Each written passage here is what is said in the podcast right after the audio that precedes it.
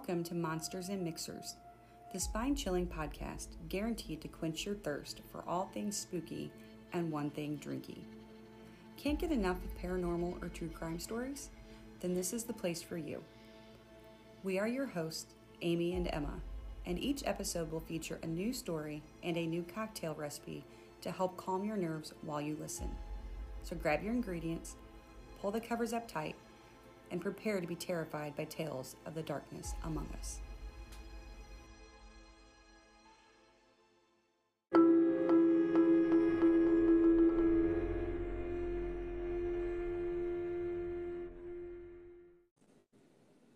Welcome back to Monsters and Mixers. This is part 3 of The Devil Comes Knocking. If you haven't listened to the first 2 parts, stop right here and go listen to those first. If you're all caught up, then pour yourself a shandy or green demon and settle in for the ending to the true story of The Exorcist. Today we have a special guest with us, AJ French. Why don't you introduce yourself and tell us a little bit about what you're drinking today? So I am a purist when it comes to drinks, and I am drinking just straight Blanton's with one big piece of ice. It is a bourbon from Kentucky. It is my favorite drink. I have a brewery friend, and I used to brew beer. And drinking a shandy is almost sinful in a good Catholic mind. So you just don't mix stuff with beer. The Green Demon sounds really delicious. I just did not get time to actually get the stuff together. So I poured 1.5 shots of my good old Blanton's, and I have a big cube of ice in it, and that's what I'm sipping on. Sounds like a pretty good Sunday drink to me.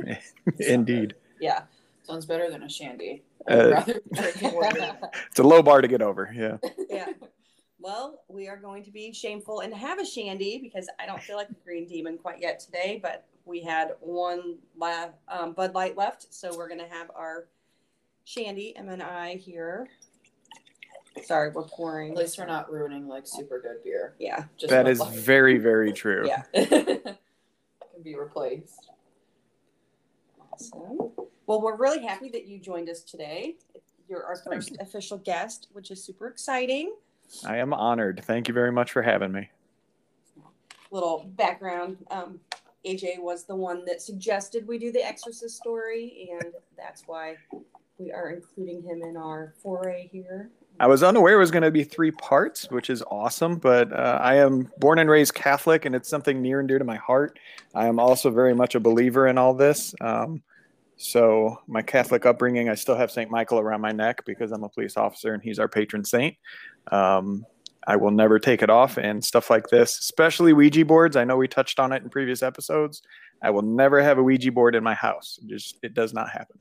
We have one. Sorry. I'm not coming over. Yeah, we've only used it once, and it was a pretty interesting experience. Emma and I are going to talk about it one day, but yeah, it was a little bit heavy. And actually kind of scary, but we haven't touched it since. We'll just say that. Yeah, we have not. Don't blame you. Yeah. All right. So we have all of our drinks, some really awesome bourbon with 1 cube of ice and 2, not quite as awesome shandies. But we are going to go ahead and get back into the true story of The Exorcist as told by Father Raymond Bishop. And we left off with Roland Doe and his family getting ready to get on a train to return to Washington, D.C. He was with his mom, dad, Father Bowdern, and Father Van Roo. And the diary picks up with a list of the Jesuits who have professed to have seen Roland under possession, which adds a little bit of credence to the story and a little more believability, where you have these people who were willing to say, yeah, no, I saw this. This was real. And those people were the following fathers, and I'm going to probably butcher this guy's name because it's very German and I am not. George Bishopberger, something like that. Bishopberger. Raymond Bishop, Joseph Boland, William Bowdern, Edmund Burke. Emma, you say this was Flaherty. And William Van Roo. That says Van Roo, but that's not true. Mr. Walter Halloran and Professor Albert Schell. So these are all the people that said, yep, 100% this happened. So the train ride on Monday, April 4th was Mostly without incident, they said. There was one small spell of violence around 11:30 p.m. when Roland went to bed, which we have seen in the past episodes that seems like nighttime really was the most active time for the devil to make his appearance and start acting a fool. On Tuesday, April 5th, Roland awoke normally on the train and was taken to his home in Maryland without any mishaps. Father Bowdern met with Father Hughes and found that he had been given permission from the Archdiocese of Washington to go ahead and continue with the exorcism while they were there. However, due to lack of space at any churches in Roland's parish, Roland had to remain at home. And like we talked about before on the past episode, it was really putting a strain on the family and all those involved with Roland having to go through this all the time. They were exhausted. It was just a lot. Let alone having to do it in your house. It's like you don't get a break. Right. The fathers even tried to get Roland a room at several of the hospitals nearby, but due to the nature of the case, no one was willing to accept him. And I can't say that I blame a hospital for not wanting to have an exorcism happening in your hospital with normal sick people. It seems a little bit much to me. What about you guys? You want to be in the hospital next to somebody full-on possessed? I don't even want to be near the house here in St. Louis where all this happened. So, yeah, I do not blame any of the hospitals for not accepting them. Yeah, we can talk about that later, but do you know where the house is? I do. I know exactly where it is. I've driven by it, and I am not setting foot in it. It is all in right, Bel-Nor. We're going to put a pin in that one to come back to after we have this story. Sure. I would like to drive by. Okay, on Wednesday, April 6th, Fathers Bowdern and Hughes drove to Baltimore to inquire about a room at an undisclosed institute that was run by the Daughters of Charity. They were willing to take Roland in, but the doctors objected since the case was not psychiatric. And furthermore, since all hospital dependents in the state of Maryland had to be accounted for in the records, the hospital thought that this would cause like a scandal to include an exorcism patient in the records. And I think I have to agree with them. Mm-hmm. All of these setbacks resulted in Father Bowdern deciding to call his devoted friends again at the Alexian Brothers Hospital in St. Louis. And when he called them, he was assured that Roland would have a place and they could come back anytime they wanted. Thankfully, Roland was normal during the day and most of the day the next day. However, that didn't last. And then the evening of Thursday, April 7th, he had a spell that lasted for 5 hours. And this was from 9:15 p.m. to 2:15 a.m. Yeah, it's like way longer than usual. Yeah, the devil was really starting to fight and try and make... He didn't want to be evicted, so let's party for 5 hours. Yeah. It's awful. And during this time that Roland had his spell or episode, he had the following things occur. And this was while he was awake, this part. He was branded at least 20 times. Many of them were when they said the first name of the Jesuits, as Roland said, the Hail Mary. The first mark was clearly a number 4. Other marks were a single line, a double line, a pitchfork. So the rumors are true. The devil does have a pitchfork. 4 strokes or claw marks of various lengths on his belly or legs. One set of the claw marks were from his thigh to his ankle and actually tore off a scab near the ankle. When all of these brandings and markings were done, it was during a time when Roland did not have his hands anywhere near his body, so they know that he wasn't doing it. One branding occurred on his leg just as he started to lie down after the preceding mark had been observed. Most of the branding occurred under his clothing or at least under the sheet covering him. Do you know, you probably don't know this, but like when I hear the word branding, I think of like burning something into flesh to where it scars and like it doesn't go away. When they're using it in this context, are they just like scratches that I'm assuming went away with a little bit of time? Yeah, I think they're using the word branding and marking interchangeably. Okay. Yeah, so my understanding is imagine a cat claw from under your skin pushing up, causing that branding. Okay, yeah. That's the way I understand it. Sense. I also want to talk about the pitchfork because that's something in Catholicism we talk about a little bit. Mm-hmm. I wouldn't say the devil has a pitchfork. It's the devil has a forked tongue, meaning he's the king of liars. He knows how to fool people. So the pitchfork was probably more of a reference to the forked tongue of the devil, not necessarily carrying an actual pitchfork. Gotcha. So it's not like the little red guy with the pitchfork.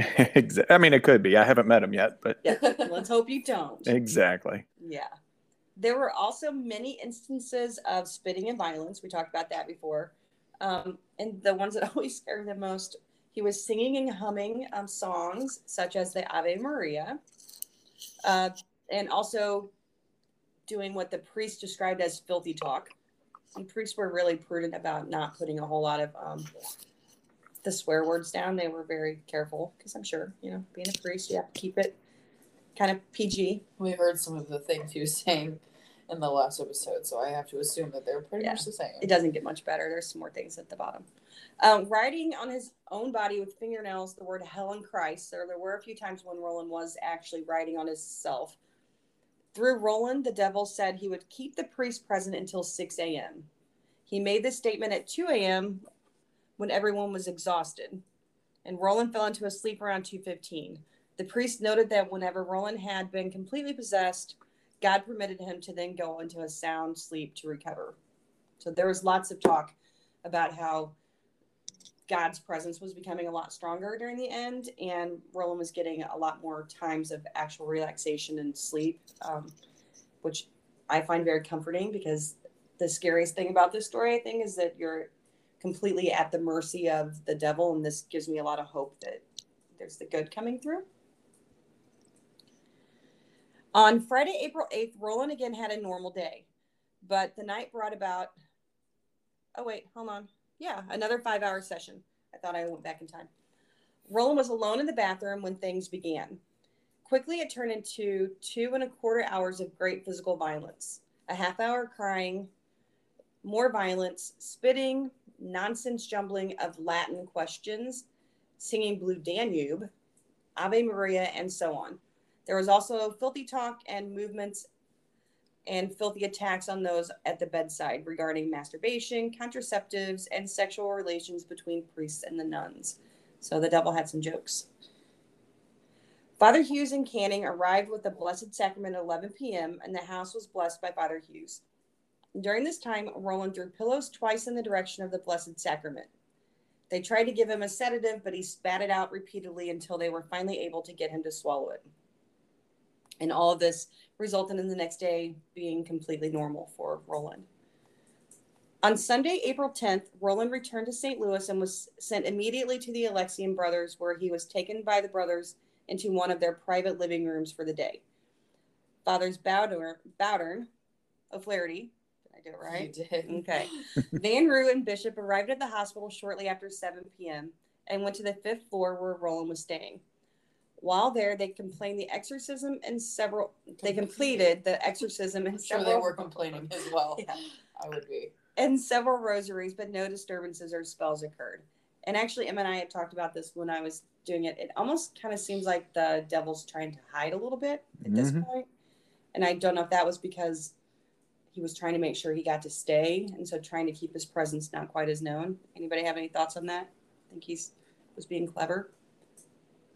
Yeah, I still think so. Especially, I mean, we can already tell that whatever it is, I don't know if it's the devil, but whatever it is very sentient and aware and knows of its surroundings at any given time.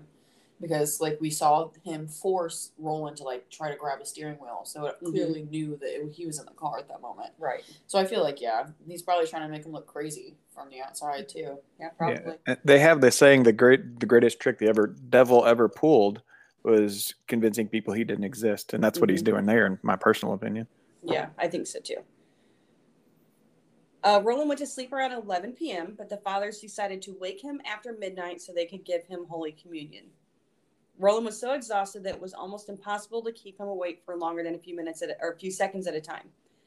At this time, the fathers were planning to abandon experiment, and it was in quotes, because Roland was behaving in such a normal manner and was able to receive communion without any special efforts on their part. So I think that goes back to what we were saying, that they were ready to be like, oh, things are fine. And I think that was the whole purpose of the devil, was to try and get them to stop so he could stay in the body of Roland. Yep. On Monday, April 11th, I'm going to have to take a drink. I'm still having some of these lingering effects from being sick, so my voice and stuff are not quite back 100%. Okay, on Monday, April 11th, Brother Emmett decided to keep Roland busy throughout the day with manual labor on the hospital floor. During this time, he and Roland forged a friendship, which greatly helped with Roland's psychiatric condition. Fathers Bowdern, Van Roo, Bishop, and Mr. Halloran arrived at the hospital at 8 p.m. Father Bishop brought Roland some Catholic readers and stories so that he'd have more to do than just read his catechisms for study. And Roland went to bed at 9 p.m. At this time, the exorcism was completed for the night. Everyone believed the evening would be quiet, but while the fathers were reciting the rosary, Roland felt a sting upon his chest. Upon examination, a blotch of red was observed, and they continued the rosary. Roland was then struck more sharply with the branding on his chest. The letters were in caps and read in the direction of Roland's crotch, exit. On another branding, a large arrow followed up the words exit and pointed to Roland's penis. The word exit appeared at 3 different times in different parts of Roland's body, and he felt terrible pain in his kidneys and penis. He cried several times from the burning sensations. When he urinated, he complained even more of severe pain. It doesn't sound like a good day. At midnight, the fathers once again planned to give Roland Holy Communion, but Satan would not have any part of it. Even when the institution of the Blessed Sacrament was explained to Roland, his body was badly scratched and branded. The word hell was printed on his chest and thigh. Upon the explanation of the apostles becoming priests, you're going to have to explain that because I don't know what that means. Do you know, AJ? I can look it up. I don't know exactly what that means. Okay. I think maybe they're just telling like some biblical story that had some reference. Upon the explanation of the apostles becoming priests and receiving the Lord at the Last Supper, scratches appeared from Roland's hips to his ankles again in heavy lines. This all seemed to be in protest of the Holy Communion. When Father Bowdern attempted to give Roland a small particle of the sacred host, the boy was taken off by a quick seizure, and the devil said that he would not allow the boy to receive. After 5 attempts, it was thought that a spiritual communion would have to suffice. But even the expression of the words, "I want to receive you in Holy Communion," was cut off by a seizure at the word communion. From all further indications during this evening, it seemed that the attempts to administer the sacrament of the Eucharist roused the devil more than ordinarily. He went through his usual routine of fighting, barking, cursing, swearing, and spitting, but kept on longer than usual. There was no quiet sleep despite the constant prayer of the priest. So things are really, really ramping up at this point. The next day on Tuesday, April 12th, action began immediately after the exorcism prayers were started. During the general recitation of the rosary by the Alexian brothers, the regular performance of the devil began, but this time there was no writing on Roland's body. The noise and singing were disturbing to everyone, and Roland gave no response to the, Precipio? Except to imitate and mock the Latin words, then laugh or say, "Stick it up your ass." So he's getting salty again. One new phrase tonight was the display of the devil's power over the senses and external personality of Roland. In one instance, the devil said he would have Roland awaken and the boy would be pleasant and attractive. His promise was made true. A few minutes later, the devil said he would have Roland awaken and he would be offensive. True to his promise, Roland came out of the spell very irritable, and he complained quite bitterly to those who held him. Several attempts were made to give Roland Holy Communion after midnight, but each trial was unsuccessful. The devil showed definitely that he was not Roland speaking when he said, "I will not let Roland receive Holy Communion." It was about 1:30 a.m. before he was able to go to sleep quietly. On Wednesday, April 13th, Roland received Holy Communion upon rising in the morning. This was able to be carried out without encountering any difficulty. And during the afternoon, Roland was taken out to the White House Retreat House and shown the chapel there. So he got like a little field trip, as well as the Stations of the Cross. I was unfamiliar with the Stations of the Cross, but from what I could figure, there were 14 different stations that had like crosses. Anybody familiar with this at all? So the Stations of the Cross, they're basically the story of Jesus being led to his crucifixion site. And when he fell the second time, when he fell the third time, who picked him up, who was there. All the different stations are just depicting him carrying the cross to his crucifixion site. Catholics pray at them, each station that should be around the church somewhere. Okay, cool. Is that similar to like when people take pilgrimages to like a smaller version of it? Yeah. Okay, but just local, like in the United States. Exactly. Cool. Thanks for explaining, because I didn't dive as deep as I should have on some of these things. At the 14th station, when Roland was farthest away from the cross, he went into a spell and had to be carried back. Actually, I guess it, when he was closest, he had to be carried back to the car. The seizure lasted about 20 minutes. In the evening, Roland was ready for bed at 8:45 p.m. He was bright and cheerful and played with some of the trick gadgets that Father McMahon. Oh my gosh! I know. McMahon. Sometimes I get going too fast and slow down. Work. See what babies have to put up with. As he sat on the bed and before his prayers were begun, Roland went off into a quick but violent seizure. It seemed to the exorcist that this would be an important evening. Roland spoke almost immediately and said that God had commanded him to leave at 11 o'clock. So he's speaking as the devil, but that he would not be leaving without a struggle. He proved the latter part of his promise by showing relatively more physical power than any other previous night. He stayed in his first spell for 20 minutes while Father Bowdern worked on the exorcism and the brothers prayed the rosary in honor of Our Lady of Fátima. Is she a pretty important lady? Because she's mentioned a lot. It's Our Lady of Fátima. Fátima, but, okay, thank you. Yeah, she's one of the saints, yeah. Okay. During the Presepio. Oh my God. I'm just going to quit. Y'all can take over. Here you go, Emma. During the Presepio, take it away. No, go ahead. Father Bowdern had always been insistent on getting responses in Latin, and he kept up his demands. Is that important? Like, is speaking Latin? It's the closest to Aramaic, which was the I guess language of Jesus. So it has more power than speaking it in German or English or whatever. Okay.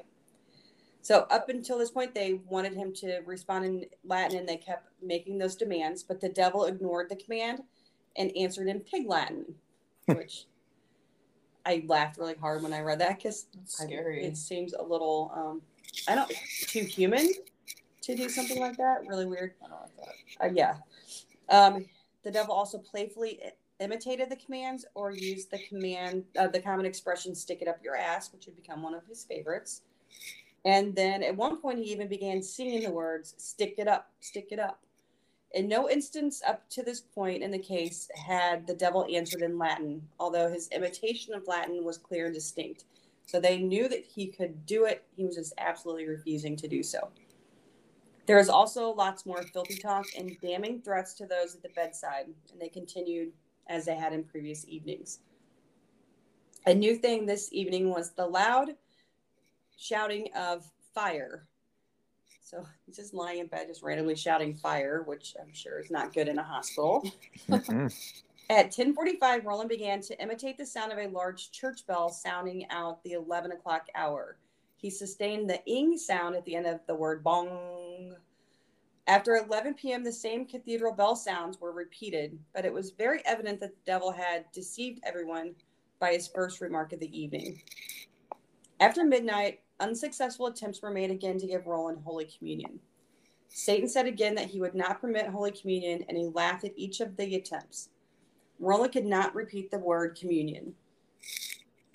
Before he went into each spell, he was not able to do that. The Alexian brothers had prayed valiantly for several hours around midnight, and they completed more than, it says 50 decades of the rosary, so I don't know what that means. Is so it just 50 rounds? Okay. 50 rounds of the rosary, and their prayerful assistance was worthy of the highest comment. Round the clock adoration of the Blessed Sacrament was begun by the brothers on Monday or Tuesday evening. And so it was pretty in depth. They were really going at it hard, trying to get the devil out of Roland.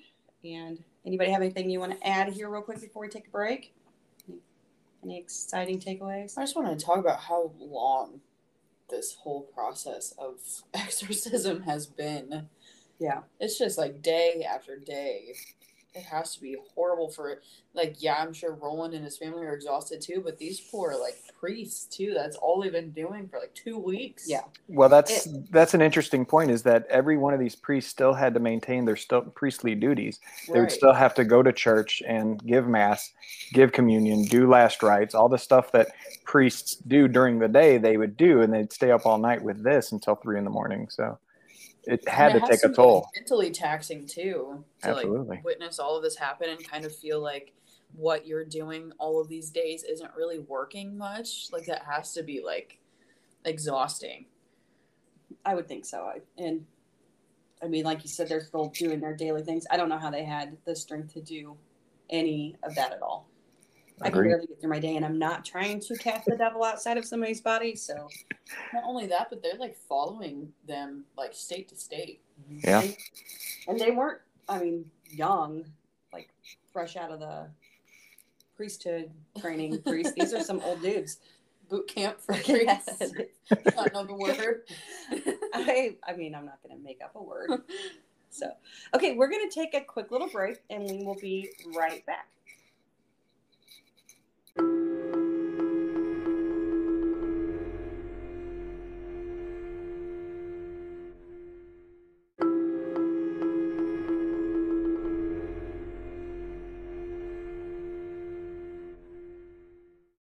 And we are back.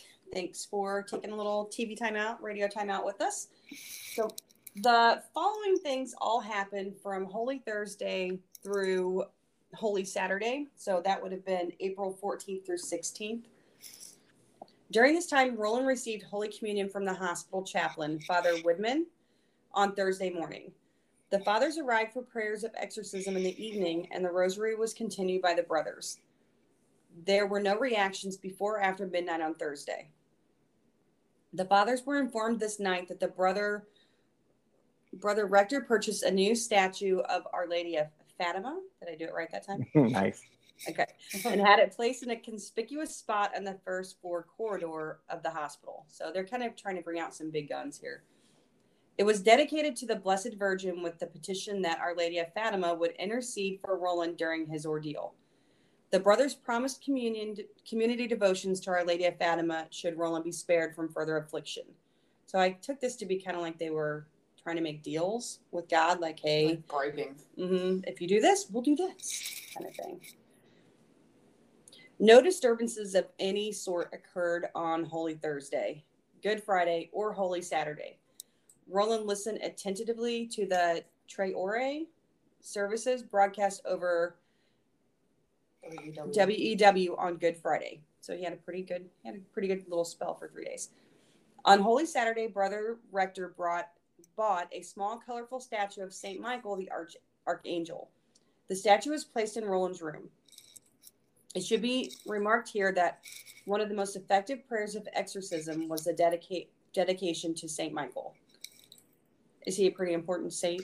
So Saint Michael was the angel that was called upon to cast out Lucifer. When Lucifer, the devil, was a fallen angel. So basically what happened in heaven was there was a factor of angels that thought they were better than God, Lucifer leading them, and God called upon St. Michael to cast him out to the pits of hell, and he became the devil. And St. Michael, basically, he's God's badass. He's God's police officer. And that's why we have adopted him as the patron saint of law enforcement, but anything to do with the devil is basically St. Michael and the devil fighting before. And the devil has to beat St. Michael to get to God, and that's never going to happen. Gotcha. So it's like the ultimate steel cage match. Exactly. Like a bodyguard. That's exactly right. Very cool. Okay, after midnight on Saturday, arrangements were made that Roland should attend the second mass in the Brothers' Chapel on Easter morning. Finally, Easter Sunday comes around, and Father Woodman, the hospital chaplain, made 3 unsuccessful attempts to give Roland the Holy Communion in his room. After some waiting and, this part gets me, slapping of Roland, they're not playing at this point. They've had enough. They're bitch-slapping him. They're done. So casual. Yeah. I was like, slapping him? What is happening? They're like, okay, we're going to wait. That's fine. We're going to slap the shit out of him. Right. Emma, I thought you were going to say that's so Catholic. You said that's so casual, but Catholics like corporal punishment's normal. If you're in Catholic school back in the day, it's like you get wrapped by a nun with her ruler on your knuckles when you're doing something wrong. So yeah. I feel like, though, I pictured it like this kid sitting in bed and the priest smacking him across the face saying, "Eat the bread, eat the bread." And he's like, "No." So after some waiting and slapping of Roland, the fourth attempt was successful. I'm sure it was, because Roland wasn't getting beat up anymore. Brother Theophane. Man, I'm just dumb today. I got illiterate brain. I got COVID brain. I can't help it. Who was on nurse duty in Roland's room, was reading the Office of the Blessed Virgin. It was about 6:45 a.m. when he came to the... Emma, you do that one. Regina Collie? Sounds good. At this point, Roland jumped out of bed, grabbed the office book from the brother, and reached for the scapular from the brother's habit, which was placed on a nearby chair. Roland fought and spit at the brother and trampled the scapular underfoot in a war dance. I had to do some editing there because it was not very PC. The devil said, "I will not let him go to mass. Everyone thinks it will be good for him." So the devil knows if he goes to mass, it's probably going to be the end for him. Mm-hmm. It was impossible to get Roland to the chapel because of his frequent seizures. Father Bowdern was called to the hospital, and shortly after his arrival, the spell on Roland was broken. There was no further reaction until evening. In the evening, Roland was spending a little time with the brothers outside the hospital. Brother Emmett was escorting Roland back to the basement floor when Roland went into a fighting spell. The brother was alone and shouted for help, but it was some time before the other brothers heard his cries. By the time they arrived, Brother Emmett was quite exhausted from the struggle. Roland was carried into the elevator and placed in his 5th floor room. So the poor guy's outside with Roland. They're having a good day, and all of a sudden he's just beat up. Poor guys are really going through it. The fathers immediately began the prayers of exorcism, and the usual indications of violence continued. The devil showed his power again by saying that he would have Roland awaken and ask for a knife. This part got a little murky here. He had threatened to kill those who molested him while in his seizure. And I believe that is meant to be like the people who were trying to perform the rites of exorcism, not like we use the word molested today. Right. When Roland came out of the spell, he asked for a knife so that he could cut an Easter egg, which is an odd request. A little later, the devil said that he would have Roland awaken and ask for a drink of water. This, too, was carried out. So you've got the devil really trying to show his power, which I think goes back to just the general, I guess, I'm trying to think of the right word, ego of the devil. Like, he really wants people to know how powerful he is. What does it mean to cut an Easter egg? He wanted to cut an egg in half, like probably a hard-boiled egg. It was just the fact that the devil wanted to show that he would make him ask for the knife. Oh, yeah. Yeah. In any way. Mm-hmm. There was no response to the Precipio. Except taunting remarks to the exorcist. Everyone, including Roland, was becoming weary of the long performance. Roland did not begin to sleep until midnight, and the fathers left the hospital at 12:45 a.m.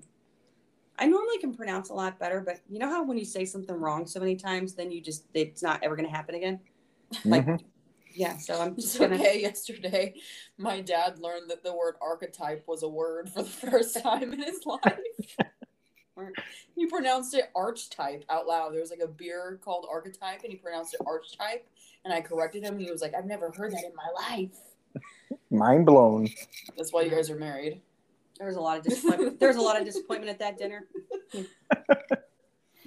On Monday, April 18th at 8 a.m., Roland awoke in a spell, kicking at the brother at the bedside. He jumped out of the bed, seized the holy water bottle, threatened to throw it at the brothers, then sprinkled water toward them. Finally, he threw the bottle over their heads, smashing it against the ceiling. At 8:15 a.m., Father Woodman attempted to give Roland communion, but it was impossible due to the spitting. It was even impossible to make spiritual communion. Eventually, they were able to make one spiritual communion, but the devil seized him and said that one devil was out. So we've talked before, there were multiple spirits inside. So why are they all referred to as devils? Is that just... So that's a generic term for any demon from hell, so to speak. There was 3 different when I spoke earlier about the devil being cast out, there's actually a third of the angels in heaven followed Lucifer, a third followed God, and a third refused to pick a side. So when Lucifer was cast out, he actually brought a third of the angels with him to hell. So what about the people who are just standing on the Switzerland line about non-committal? Do they just stay in heaven? No. Watch the movie Dogma, and you'll understand. Okay. That's where the theory of purgatory comes in. They're just in limbo. Gotcha. I love the movie Dogma. It was an Alanis Morissette. She is God. Yeah. She is God.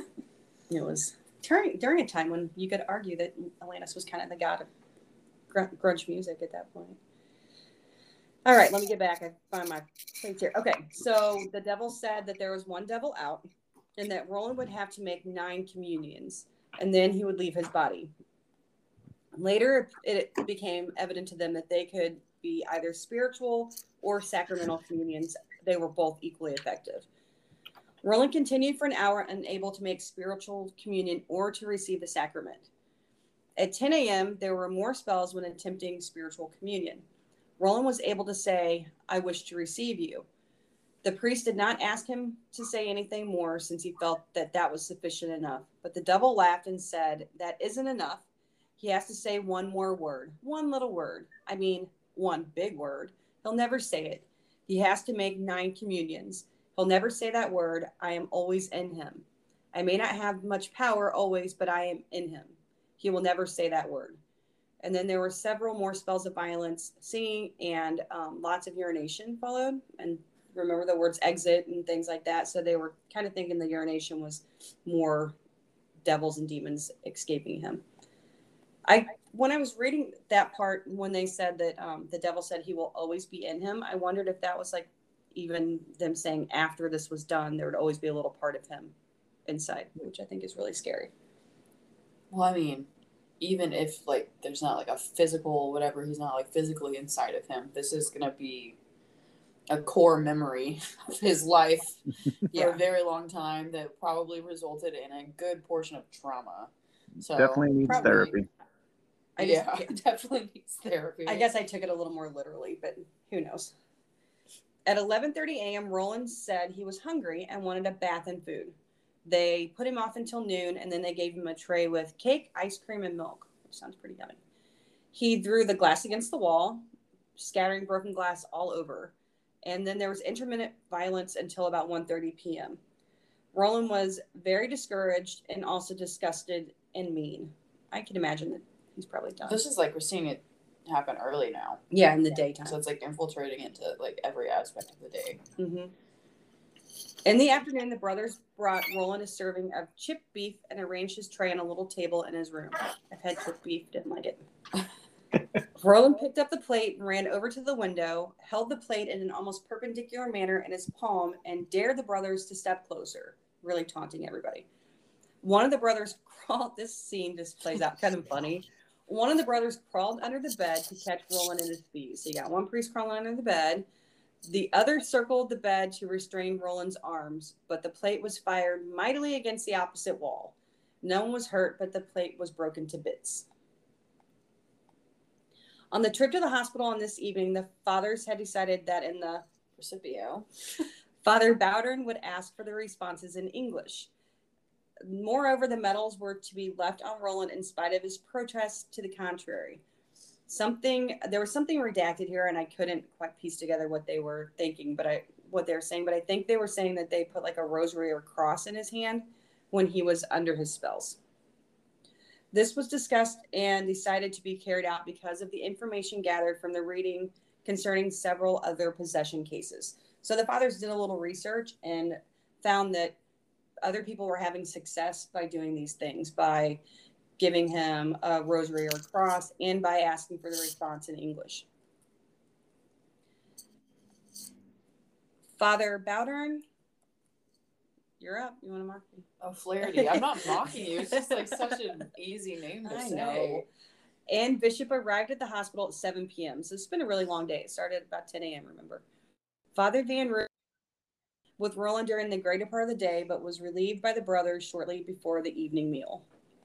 They're taking shifts. Roland asked to telephone his mother, but on his way to the telephone, he went into a spell and had to be carried back to his room. He appeared to be in a fighting mood. Father Bowdern read the rite of exorcism quietly. When he came to the words, AJ, do you know these words? No, that's Latin. That's all you do. Go ahead. He said some Latin words. There you go. Yeah.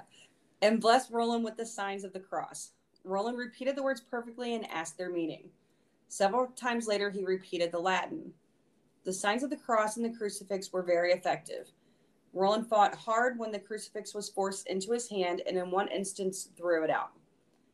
Next, Father Flaherty began That word is kicking your ass. It really is. Began teaching Roland the first half of the Ave Maria in Latin. The Ave Maria, is that a prayer or a song? It's a song to for Virgin Mary. That's what I thought. Step Brothers? Oh, yeah. The one that they sing to Catalina. Yeah.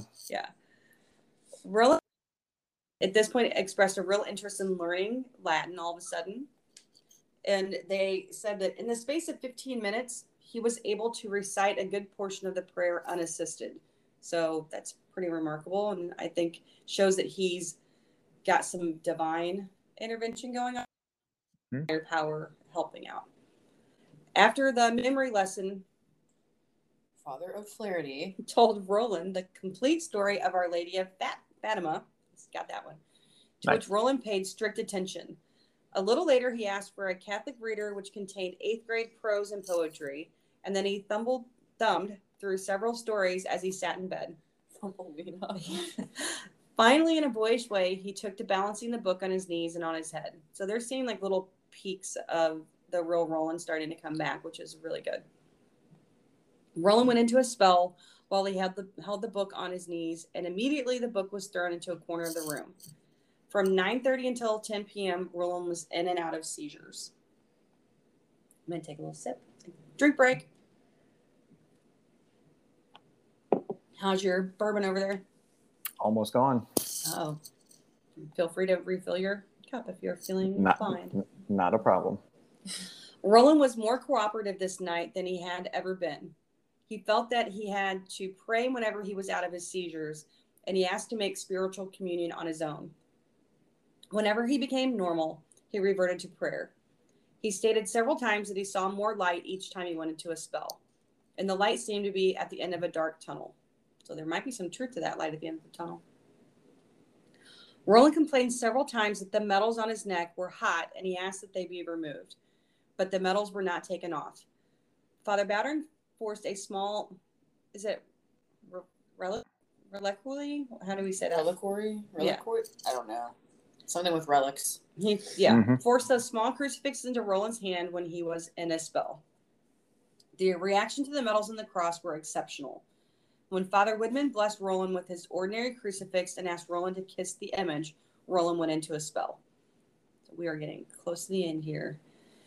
During all the above-mentioned seizures, Father Bowdern continued the... You need to learn that word. I'm not saying it again. Precipio. I don't know. And asked for the response to be given in English. This was a change from the regular routine. In the commands up to this time, Latin had been demanded. We talked about this a little bit earlier, but they reiterated here. The devil, in one instance on March 31st, had written that the priests were requesting Latin answers and that he uses the language of English when possessed. While Father Bowdern used the... Do it. No, you do it. Take it away. You're an adult. Precipio. Father Bishop repeated the exorcism prayers over and over again. At 10:45 p.m., the most striking event of the evening occurred. Roland was in a seizure but lay calmly. In clear, commanding tones and with dignity, a voice broke into the prayers. Here's your boy coming in. Yeah. The following is a complete and accurate quote. Satan, Satan, I am Saint Michael, and I command you, Satan, and all the other evil spirits to leave the body in the name of Dominus immediately. Now, now, now. Then there were the most violent contortions of the entire period of the exorcism since March 16th. Perhaps this was the fight to the finish. Father O'Flaherty and the brothers were weary and sore physically from the exertion. After 7 or 8 minutes of violence, Roland, in a tone of complete relief, said, "He's gone." Immediately after, Roland came back to normal and said he felt fine. So Saint Michael came in, did his stuff, kicked them all out. And Roland was able to explain completely with detail what he saw while this was occurring. Because, you know, you got to remember he's going to a spiritual place where he's actually physically seeing hell and all of the afterlife stuff. He said that there was a brilliant white light, and in that light stood a very beautiful man with flowing, wavy hair that blew in the breeze. He wore a white robe that was fitted close to his body. The material gave the impression of scales. Only the upper half of the body of the man was visible to Roland. In his right hand held up a wavy and fiery sword in front of him. With his left hand, he pointed down to a pit or cave. Roland said he saw the devil standing in the cave. It's kind of a really cool image, but really scary too at the same time. Mm-hmm. Roland felt the heat from the cave and saw the flames. He said at first the devil fought, resisting the angel and laughing diabolically. Then the angel smiled at Roland and spoke, but Roland only heard the word Dominus. As the angel spoke, the devil and about 10 of his helpers ran back into the fire of the cave or pit. And he said, after the devil disappeared, the word spite appeared on the bars above the cave. As the devils disappeared into the pit, Roland felt a pulling or tugging in the region of his stomach. As the devils disappeared completely, he felt a snapping and then complete relaxation. So I'm guessing that's the point when the tie was severed. He said that this was the most relaxing feeling he had had since the whole experience began in January. It's a long 3 months for this poor kid. Yeah. Yeah. It's a long 3 months for anybody. Oh, my God. Roland related his visual experience at 11 p.m. This time was approximate to the time that the manifestations of the devil began in Cottage City, Maryland, on the evening of January 15th, 1949. So very similar start and end time to the whole ordeal. After 12 midnight, Roland led another rosary, and the fathers and brothers responded. He was composed and peaceful. Arrangements were made that Father Van Roo would say Mass for Roland in the hospital chapel at 9:30 Tuesday morning. On Tuesday morning, Roland was awakened from a heavy sleep and taken to the chapel, where he attended the first Holy Mass since he became a Catholic. Isn't your first Mass as a Catholic like a really big deal? Once you become one, after your first communion. He also received Holy Communion at the altar rail without difficulty, and I think this was his first time being able to do that also. Roland promised to say 10 rosaries in thanksgiving to Our Lady of Fátima. I know, see, there it goes again. During the course of the day. Fatima's a name too. So. Since Monday at 11 p.m., there have been no indications of the presence of the devil, and this was all dated the Feast of St. Mark, April 25th, 1949. And then they went and did a little follow-up in the diary, which is a few years later. On August 19th of 1951, Roland and his father and mother visited the brothers. Roland was 16 at the time and considered by all accounts to be a fine young man. At that time, his father and mother had also became Catholic, because I would think this would make a very firm believer out of you. And they received their first Holy Communion on Christmas Day in 1950. And that is the end of the exorcism story as told by Father Raymond Bishop. So thankfully it has a happy ending, and Roland is not living in a pit of fiery hell for the rest of his life.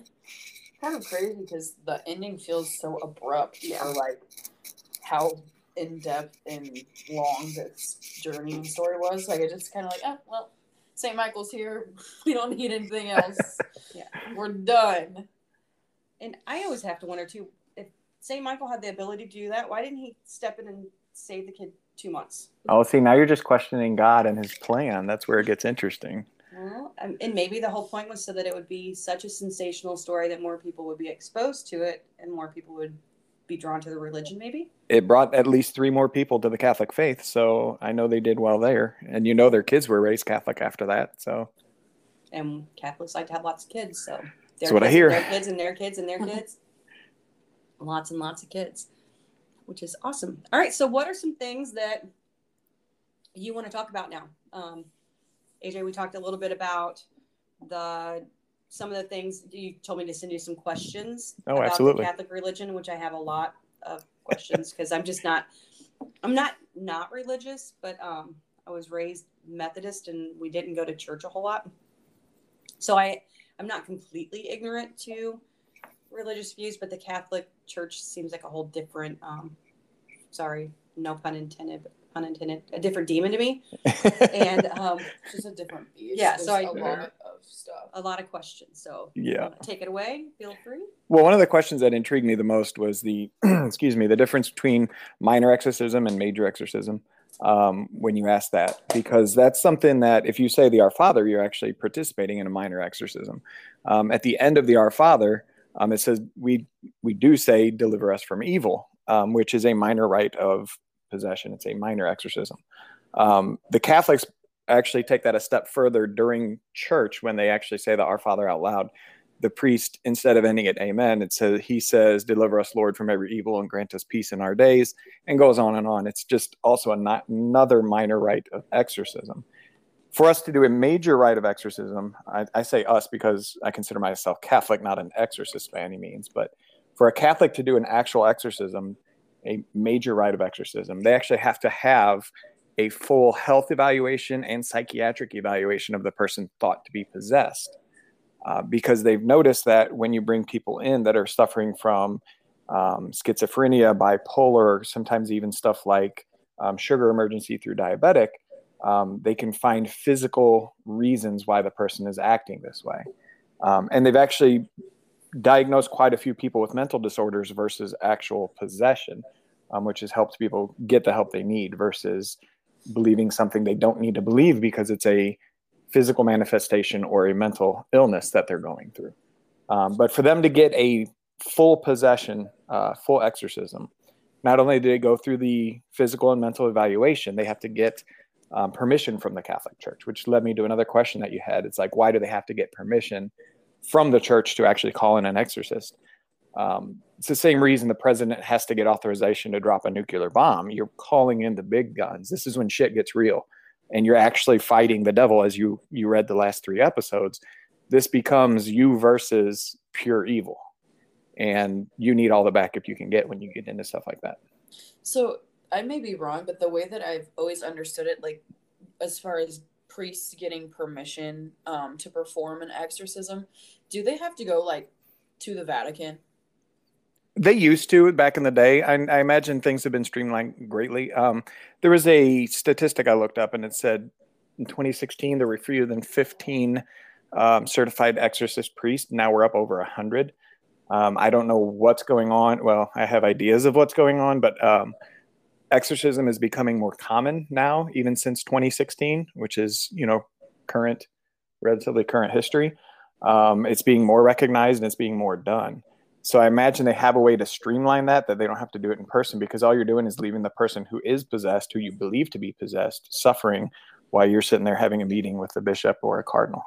Right. So that when get permission, that's who they're getting it from, like the higher ups in their own church. Yeah, exactly. Okay. You have to bring it in front of Holy Mother Church and they have to say yes. I don't know if it gets all the way to the Pope, but definitely one of the cardinals under him. Interesting. And all these priest that, like, not any old priest can do the exorcism, right? Correct. I mean, you're basically going into battle against evil. This shouldn't be done by, and you can see at the beginning of the story when they talked about, I think a Lutheran priest tried it, mm-hmm. and he was way out of his league. He could not do that. It was just way above his knowledge base. It's like me going in and boxing against Muhammad Ali. I would get my butt kicked. Same thing's going to happen in this kind of spiritual warfare. Is you need a very strong priest trained in the tricks of the devil to be able to combat him and call upon Saint Michael. Yeah, that makes sense. Yeah. So is it usually just like, you might not know all the answers to these, but I'm assuming then it's usually like older, more seasoned priests who've been... Oh, absolutely. Yeah, and that's why they depicted who they depicted in that film. It's not going to be a priest straight out of the seminary. It's going to be a guy who's been around a while. And knows what evil is and has heard plenty of confessions and all that stuff to be able to. And they need to be pure. They need to be an actual priest that doesn't have any, for lack of a better term, skeletons in their closet, because the devil is going to know that and is going to use it against them. Yeah. Let's see here. Were you able to find out how many exorcisms are done in the United States? So I focus on Catholicism versus exorcism, because a lot of places will say they do exorcisms, but you never know what you're going to get as far as that. The Catholic Church does not keep record. It's the only thing they said is they do not keep record. Now, I mentioned earlier how we used to have 15, now we're up over 100. just in those short years alone. But they said that there was an interview with a priest near Gary, Indiana, and he said he had over 1,400 requests for exorcisms. Doesn't mean he did 1,400 exorcisms. Maybe he got people the mental help and, or the physical help they need. But with that many requests, even if it's 1%, you know, that's what, 10 exorcisms he's doing just in one small town in Indiana. So that's where the demon house is. Oh, look at you bringing in a past episode on that. If you have not heard that episode, I highly recommend it. It was one of the most entertaining ones. I don't know which one it is, but I think it's like 6, maybe. It is a great episode. I really enjoyed that one. Thanks. We had fun with that. We're huge Ghost Adventures fans, so we are too. We like to do follow-ups on Zach and things. So, something that you said earlier, mm-hmm. What is your take on Ouija boards, and why are you so adamantly against them, I guess? Well, you're talking to a very unique, weird point of view. Okay, so I'm Catholic, or at least I was. I kind of gave it up for Lent. And my wife is very, very agnostic or atheist, or she believes there's a higher power. She doesn't understand or want to understand what it is, just that it's out there. And that's great. We did not get married in the Catholic Church. I don't attend Mass as much as I should, but it's still part of me, and she respects that, and I respect her point of view. But the one thing we definitely both agree on is there is a spiritual realm out there that you can have access to, but you probably shouldn't if you don't know what you're doing. And in this case, the actual exorcism, the kid was hanging out with his aunt, who was a spiritualist, and she showed him what a Ouija board is without explaining the dynamic of exactly what can actually happen. And in my personal belief, I don't have any proof of this, but my personal belief is he went to a Ouija board and he contacted what he thought was his aunt, and it wasn't.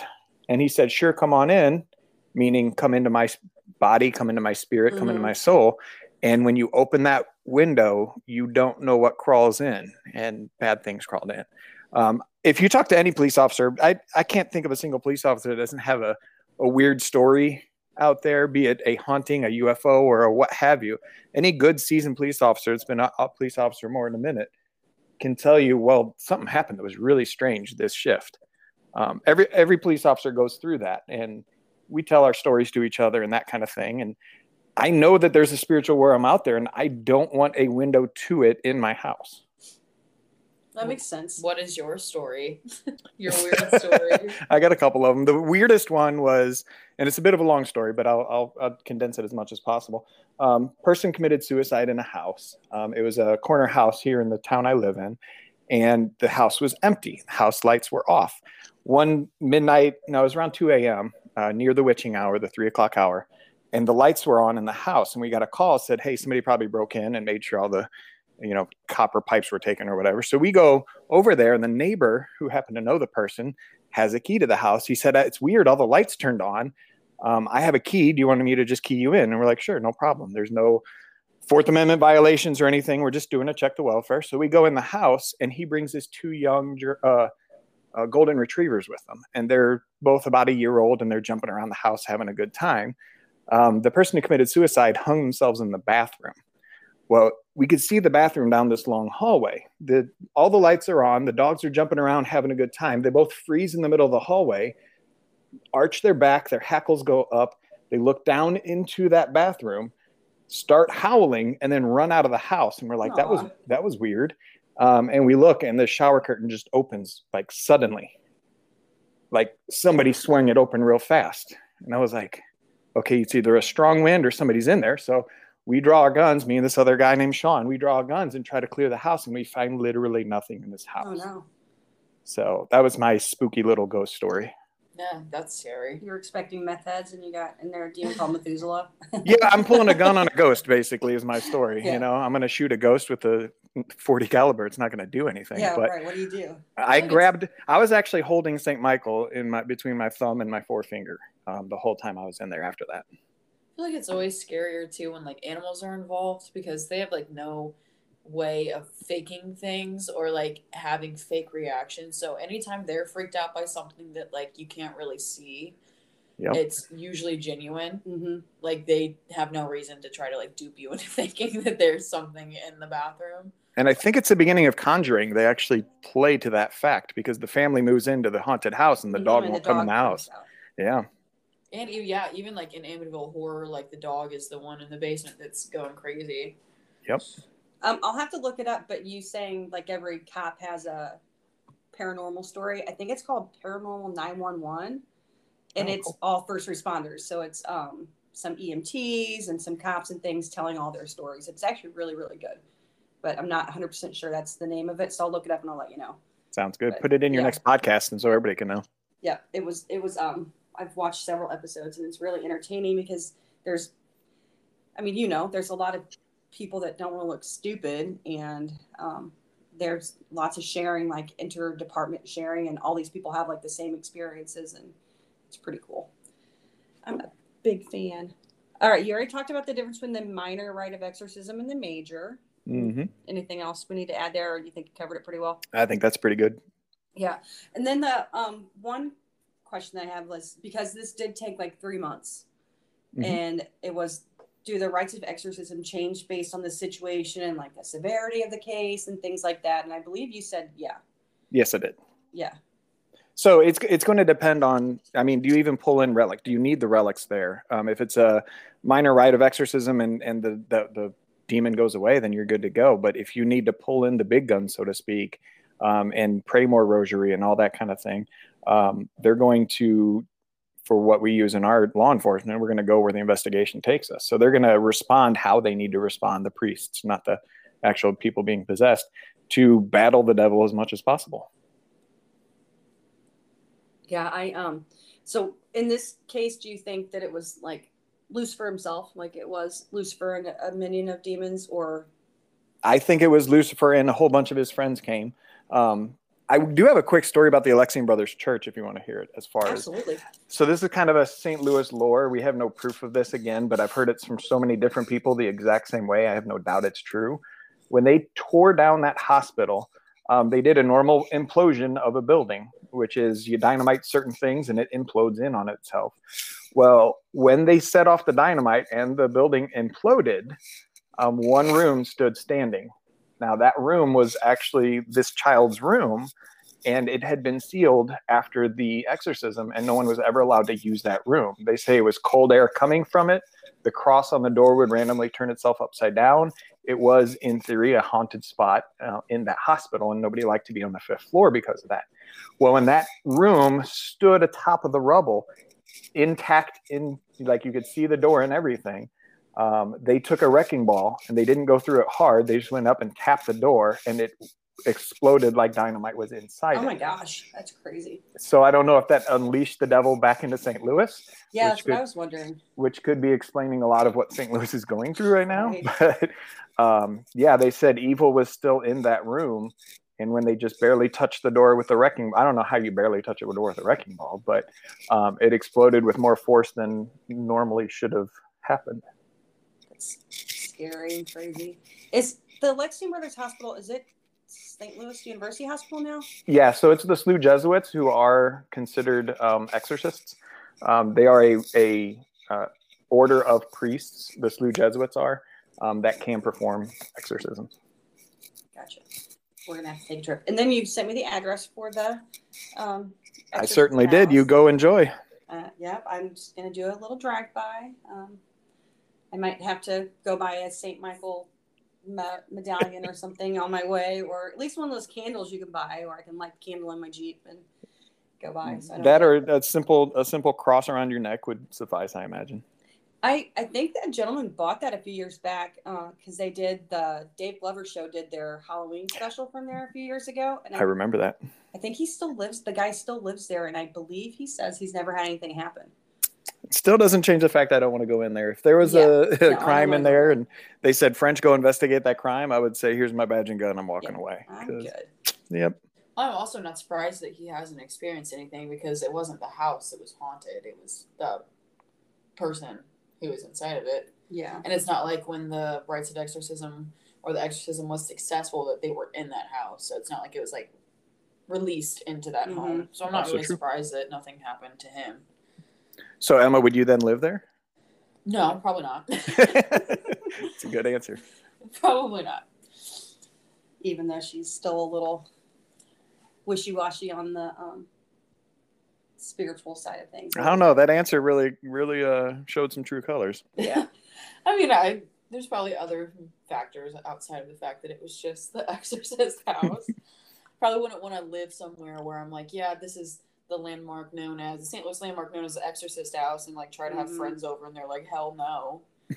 Yeah, I'm not going in there. I'm not entering that place. Did the Ghost Adventures go there? I don't think so. Somebody did a live shot from there. I think it might have been Ghost Hunters. The only thing I know of that they've done is Dave Glover, like we just said. I think Ghost Hunters might have gone there because Google it real quick. I ended up not watching it because sometimes those live shows, they do so much weird stuff in the middle that it drives me crazy. Ghost Adventures did go there. Did they go there? Season 8, episode 7. Yeah.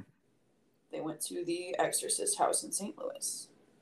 Mm-hmm. That's when Nick was still in the game. I'm sure Zach yelled at somebody to show theirself. Which I don't do. That's crazy. No, you don't address haunting anybody. So let's talk about the movie a little bit. Have you guys discussed? I know you're going to do a haunted movie segment, but this is one of the most haunted movies ever made. Yeah, I know. It's super cool. I'm actually not familiar with the. I know like the hauntings that surround the Poltergeist movie, but I'm not at all familiar with what happened with The Exorcist. So if you could talk about that a little bit. There is an ungodly amount of weird information as far as this goes. Like, I think 9 different people, including 2 major actors or actresses, died either during or shortly after the movie was made. The director was walking down the street one day and a priest came up and said, didn't even know the priest was coming to approach him. He comes up to him and says, if you battle the devil, he will, ruin your film. I'm paraphrasing, of course. Little things like if you watch the actual movie with your Virgin Mary candles lit and your Saint Michael around your neck, there is a actor in there who plays a X-ray technician when she's going through her physical evaluation, who is a real life serial killer. Oh my gosh! Yeah, that's crazy. So talk about a crossover. So his name is Paul Bateson. Paul Bateson, B-A-T-E-S-O-N. He was cast as an X-ray technician, and he was a real-life serial killer. So, was he actively serial killing people at that time? Not at that time. I think it was like in the 70s when he decided to become a serial killer. So I wonder if he was in some way influenced by interesting things on set. And there was fires on set. There were weird, couldn't be explained, like one of the sets completely burned down except for the room that they were actually shooting The Exorcist in. That room was intact and not messed up. All kinds of just crazy stuff from that place. That's very art imitates life on that one. Yep. Emma's looking up this serial killer. Yeah. He's no longer in jail, which is terrifying. Oh, no. Oh, that's wonderful. He was released on parole after serving 24 years and 3 months. For being a serial killer. He killed, 1 to 7 people. That's crazy. How do you get out of jail for that? I don't understand. Yep. That is terrifying. Yeah. Apparently, one of his aliases was Johnny Johnson. Johnny Johnson. Original. Classic. Super original. Well, does anybody have anything else to add before we close out this episode? No, it's been a long ride. Yeah, it has. I did not expect it to be 3 hour long. Oh, so 2 of them are over an hour long episodes. Yeah, at this point, our podcast is longer than the movie.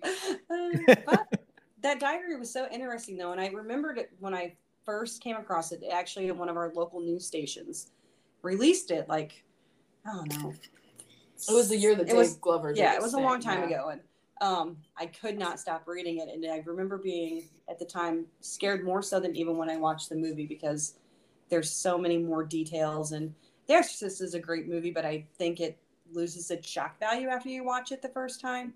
And it doesn't really even scare me anymore. But this diary scared the hell out of me. And I think I read it during my lunch hour for 3 or 4 days in a row. And remember just being so terrified. So I wanted to definitely do The Exorcist, but do it this way and not just the totally Hollywood way. Because I feel like real life is much scarier than anything Hollywood could ever come up with.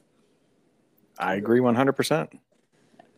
For sure. Okay, well, if we are all feeling good about how we're leaving this. Thanks for joining us today, AJ. We really appreciated it. If there's anything else that you are super passionate about, share your ideas with me, and we would love to have you back on again. Well, thanks for letting me be your first guest host. Yay. It was good. I was, like I said, I was nervous about it, but I think it worked really, really well. Don't forget to like and follow us on your preferred listening platform. Leave a 5-star review or rating. I think you can only do that on Apple Podcasts, but I'm not familiar with every podcast thing. Please share your stories with us via email at monstersandmixers2@gmail.com, or you can go through Monsters and Mixers Podcast on Facebook.